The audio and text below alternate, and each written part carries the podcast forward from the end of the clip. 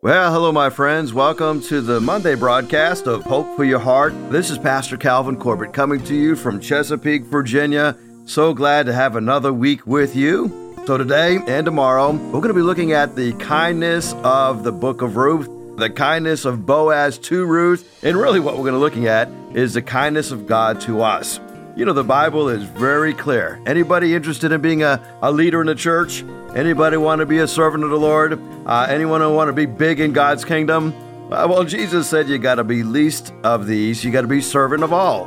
Paul said to young Timothy as he was preparing for ministry, he says, Timothy, as a Lord's servant, you must not be quarrelsome, but you must be kind to everyone.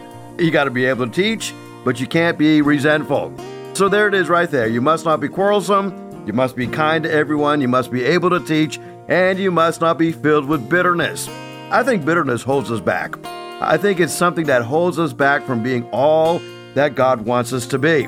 I was talking to the inmates at St. Bride's Correctional Center on Sunday night, and uh, we had the joy of baptizing about 30 men at St. Bride's on Sunday evening. And I told them in the message after the uh, baptismal service, I said, you know, in life, you will never get beyond whatever it takes to discourage you. What's holding you back today?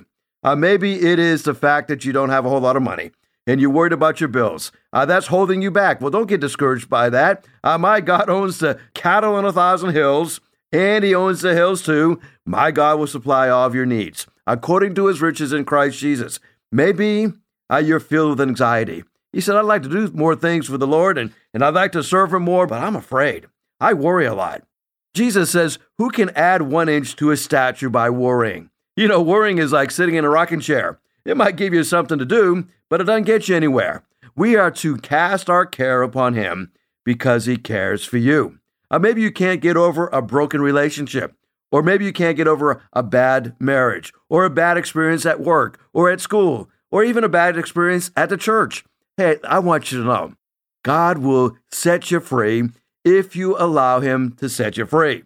One of the ways that you know you are really growing spiritually is that you learn the art of kindness, or shall I say, the character of kindness. One of the fruits of the Spirit is kindness.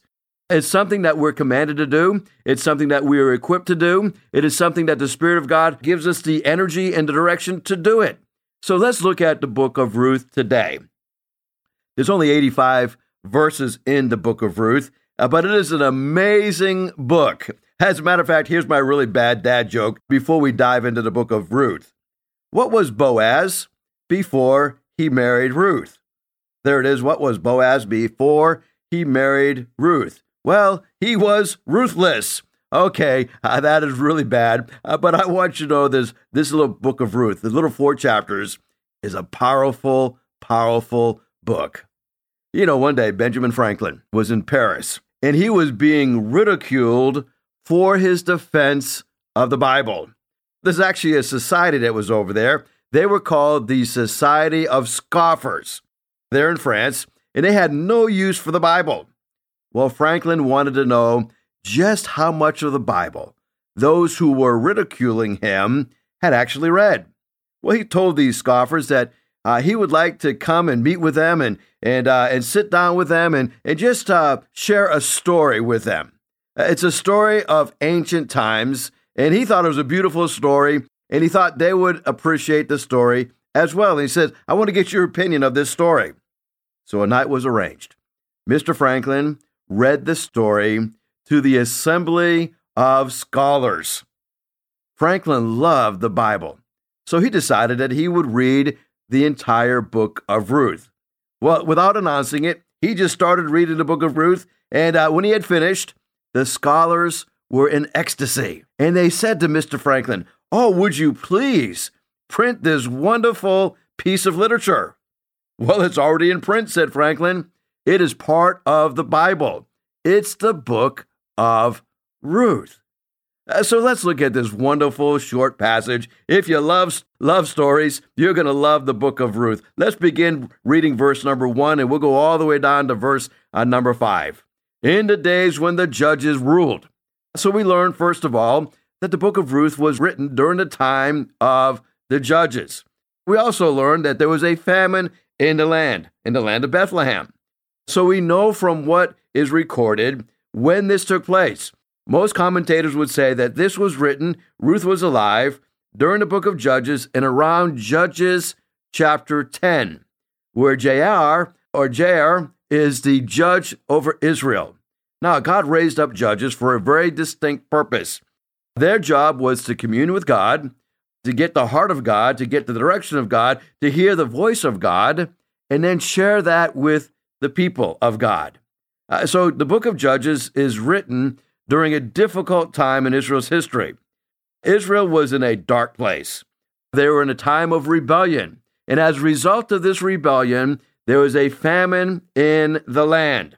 Now, when you think about a famine, in biblical times, famine was very common. As a matter of fact, it's still fairly common today in our world. But a famine would take place in a land for several reasons. Sometimes a famine was the result of a lack of rain. There was a, an extended drought season and the crops would dry up, and as a result, that would cause a shortage of food. Well, sometimes a famine would take place because pestilence would take over a land. Locusts would infest an area, and that would cause a famine. Sometimes an enemy would come in and an enemy would destroy a land and they would go through and just march through the, the fields as they were preparing to be harvested. Uh, and sometimes uh, it would be a simple thing as being too hot or the wind blowing in the, in the wrong direction too long could cause famine in the land. Uh, we don't know exactly the cause of the famine in the land, but God controlled famines and He still controls famines in biblical times. And even I think today, famine was often the result of God bringing judgment upon his people. And we look at what's happening here. But even when God brings a famine into the land, it doesn't mean that God's done with us. It means that God's trying to grab our attention. It says that there was a man from Bethlehem in Judea, together with his wife and his two sons. They went to live for a while in the country of Moab. The man's name was Elimelech. His wife's name was Naomi. And then they had two sons, Mahlon and Chilion. They were Ephrathites from Bethlehem, Judah, and they went to Moab and they lived there. So let's get the scenario right in our minds.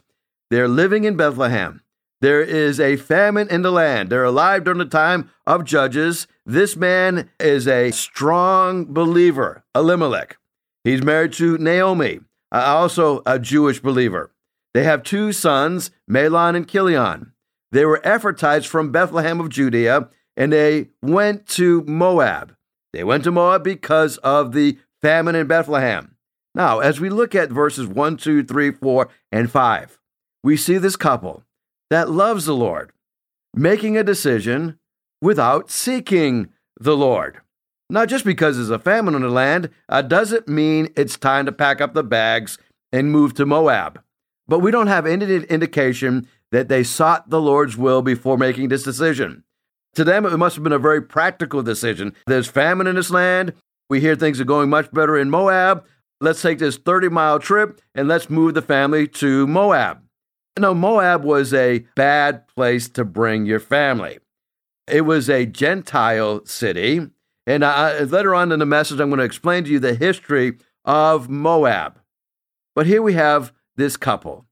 And I imagine that maybe this husband Elimelech is one day looking out and, he, and he's looking out over the Dead Sea and he's looking and he can see the plains of Moab. And he can see that that is a well watered land and it seems like it is doing very well. Uh, so he's just making a rational decision and he's saying, well, this is probably the best thing for me to do for my family. I mean, as the head of my household, isn't it my responsibility to provide for my family? So he reasons that the best thing for them to do is to move from Bethlehem to Moab. Uh, let's look at verse number three. We're still in chapter number one of Ruth. Now Elimelech, Naomi's husband, died, and she was left with her two sons. They married Moabite women, one named Orpah and the other Ruth. After they had lived there about 10 years, both Mahlon and Chilion also died, and Naomi was left without her two sons and her husband. So tragedy takes place. As they're living in Moab, the husband, Elimelech, dies, and then the two boys die, leaving Naomi there with her two daughter in laws, Orpah and Ruth. Now, they had been living there about 10 years when this tragedy takes place. Well, let's look at the characters of the book of Ruth before we go too far into our study. Let's take them one at a time. Elimelech. The word Elimelech or the name Elimelech means God is king. So it's a two part word Eli meaning God, Elimelech meaning king. God is king. So we gather from the name of Elimelech that his, his parents had really high hopes for him. Elimelech was actually the brother of Salmon, who was the prince of Judah. If you remember the story of Rahab the harlot, and this is uh, Rahab married that one of those spies, uh, Salmon. And we discover something very interesting here. Salmon had a brother, Elimelech. And uh, as you look at that whole story, it's an amazing story. Uh, so, Elimelech, two word name, meaning God is king. Now, unfortunately, he didn't trust God as his king to provide for his family. And then he married Naomi. That's a beautiful name. If you're looking for a wonderful name for your daughter or your granddaughter, Naomi would be a good choice. Her name means the pleasantness of Jehovah. Her name means my joy, uh, suggesting that she was charming and that she was attractive. And some commentators say that name Naomi means one who is irresistibly charming. What a beautiful name. So her parents had high expectations for her. Her parents, when they named her, looked at her and says, This is the pleasantness of God. God has given us this beautiful daughter. She is our joy. She is charming, she is attractive, and she's brought so much joy to us. Well, this couple had two boys, Mahlon and Chilion. Now, Mahlon is an interesting name because as we look at the name Mahlon, we discover something very unique about this name. The name means sick or sickly or weak. So obviously, when Elimelech and Naomi had Mahlon, they said, Man, uh, he looked kind of uh, sickly, right? Now, if you've ever been there for the birth of a baby, uh, especially if you're a dad, that child comes through that birth canal and is born. And I tell you what, it's a miracle to see it take place. It is amazing uh, to see it take place. But I remember when my oldest son was born. When he was first born, I called him Conehead because uh, uh, he had been pushed on the birth canal for so long, and they tried to put the suction on him. So he had this little round circle on his head, and his head was kind of oblong shaped, where they tried to pull him through the uh, the birth canal, and and unfortunately his head was just too big, and so they ended up having to do a C section. Uh, but even after that, uh, he was born uh, with a, a cone shaped head. So when Mahlon was born, Elimelech must have looked at him and says, Man, he looks sick. Let's call him Mahlon. And then Chilion was born. And his name isn't much better. I mean, his name means weeping or grief or crying. As some would say, uh, he was a crybaby, right? Maybe he came out of the womb and he's just crying and crying and crying. And so, uh, so they said, let's call him Chilion, which means crybaby. So, so here we have these two boys, Sicko and Crybaby, being born to Elimelech and Naomi. And then we meet Ruth and Orpah. These are the two women that married Mahlon and Chilion. Ruth is a beautiful name. I have an aunt whose name is Ruth, one of my favorite aunts. My aunt Ruth, my dad's sister. As a matter of fact, um, I guess my dad must have loved his sister so much that when my sister was born, uh, she was given the middle name of Ruth. Ruth means friend or friendship or a sight worth seeing. Now, that word Ruth, Ureth, talks about inward beauty and outward beauty. So she was a friend that you want to have. Uh, she was beautiful on the inside and the outside. And then as Orpah. That name Orpah is actually the name that Oprah Winfrey is named after and her name was really Orpah. But uh, a little known fact this biblical name, as it turns out, Oprah is not Oprah's real name. It's really Orpah, O R P A H. But somewhere along the line, there was a spelling mistake.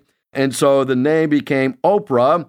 And, and this is what she said. And I'll give a direct quote from her, from Oprah Winfrey. She says, She says, My aunt really didn't know how to spell the name based on upon the book of Ruth. And so it was misspelled. And so they put the P before the R in the place of the word. And so it's on the birth certificate, it's actually not Oprah, but Orpah.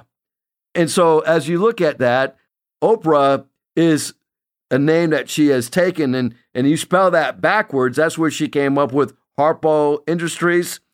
And so just spelling her name backwards. Well, that's a little fun fact. And I know it's true because it's coming straight from the words, uh, a direct quote from Oprah Winfrey herself.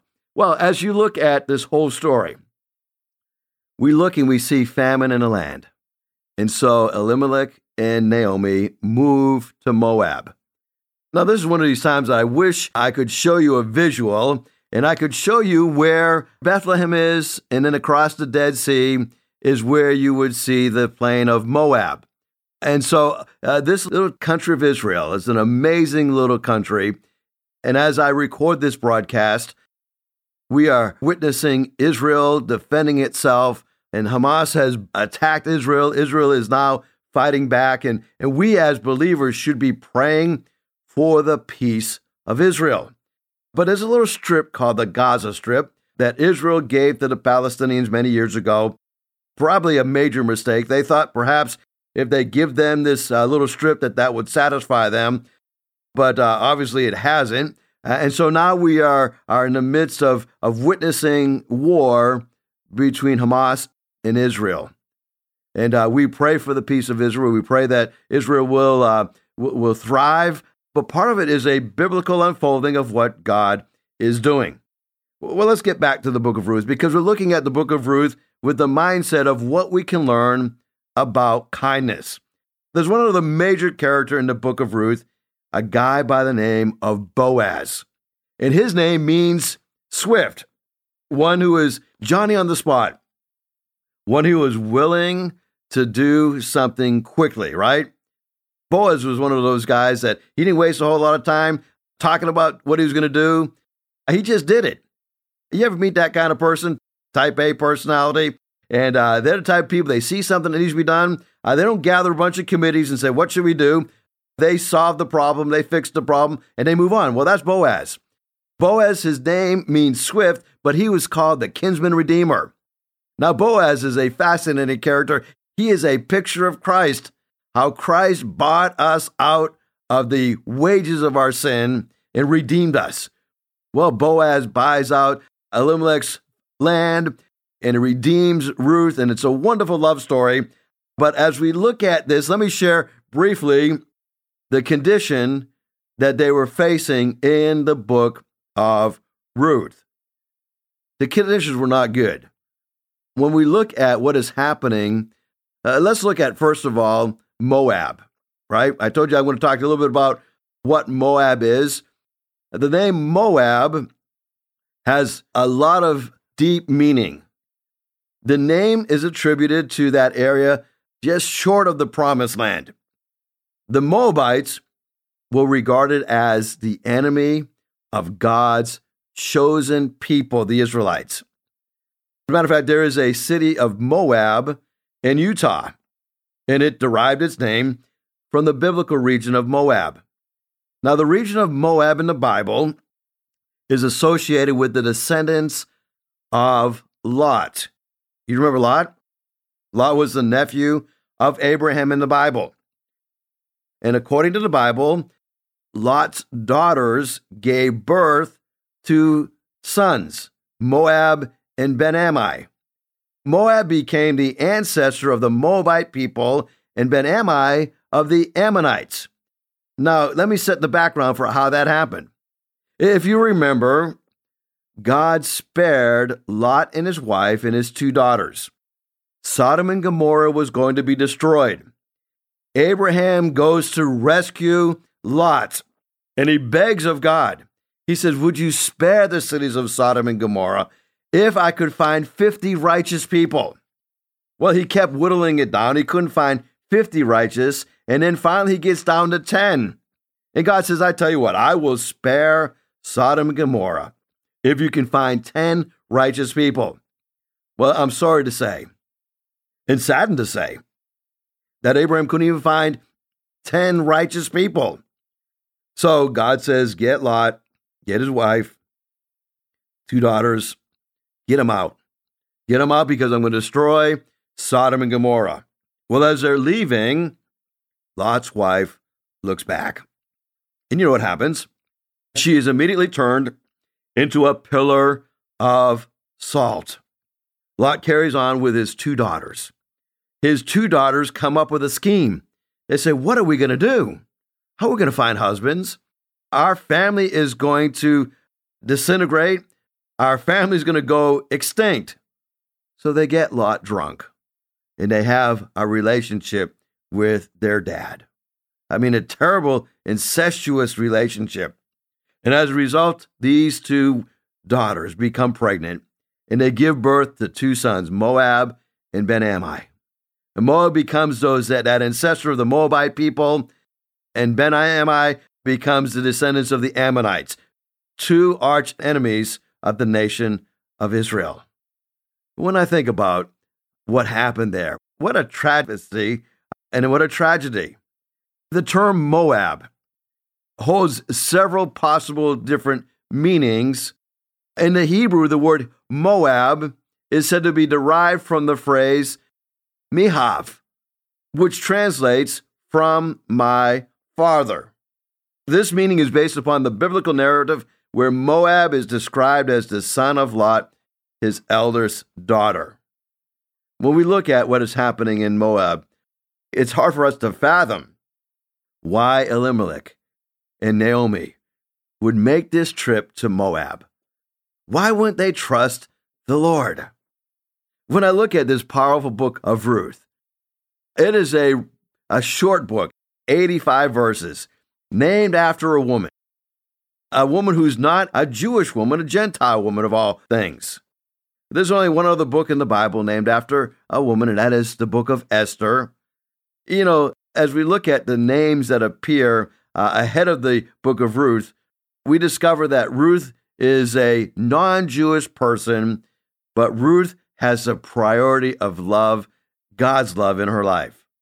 Let me quickly have a breakdown of, of the entire book of Ruth. As we look at the beginning, chapter number one, disaster strikes. There's a famine in the land, and then the husband dies and the two sons die. Naomi decides that she's going to go back home. Her two daughter in laws begin the journey with her. But then along the way, she says, Now listen, why don't you go back and, and why don't you remain here in Moab? There's no sense of you going to Bethlehem with me. Those are my descendants, not your descendants. Why don't you stay here? I mean, if you want to get married and, and you're going to wait for me to have a child, you got a long wait on your hands. And furthermore, how is this going to all come together? Why don't you go ahead and plan on staying here in Moab, and I'm going to go back to Bethlehem. Well, Orpah decides to stay. Ruth goes with her mother. And then in chapter number two, we see Boaz intervenes. Boaz was going to provide, and Boaz didn't know who Ruth was. He knew who Naomi was. He knew who Elimelech was. They were, they were relatives. But then Naomi comes up with a plan of how to take care of her family. And then Ruth makes an offer, and, and Boaz redeems Ruth, and then God blesses all of the descendants of Ruth. As a matter of fact, she is the great grandmother of King David. The priority of love is what we see in the book of Ruth. Well, I want you to join me tomorrow. Tomorrow, I want to share with you four valuable ways that God uses kindness in our lives. I'll begin by sharing with you just a few more tidbits of information about where they were in the book of Ruth, but I'm going to spend most of my time tomorrow talking about how God uses kindness in our life. I think it'll be a blessing to you. I think it will help you to spread kindness to others. So join me tomorrow as we continue our study of the book of Ruth. So, Lord, thank you for being with us today as we have looked at the background of the book of Ruth And we are just now touching into the, the surface of this powerful, powerful book. I pray that you open up our hearts, open up our minds to what you're going to teach us through this book. And we pray this in Jesus' name. Amen. Well, just before I sign off, would you give me a text message? Shoot me a text message if I can pray for you, okay? 252 267 2365. Thank you so much for joining me today. If you'd like to hear this broadcast again, you can have a free download at buzzsprout.com backslash 1890557, or you can listen on Amazon, Spotify, Google Podcast, and Apple Podcast. Hickory Ridge Community Church is located at 3320 Battlefield Boulevard South in Chesapeake, Virginia. Sunday service times are 9 a.m. and 10:30 a.m. We'd love for you to join us. For more information, go to hrcc7.org. And remember, no matter what you're going through, in Jesus Christ there is always hope for your heart.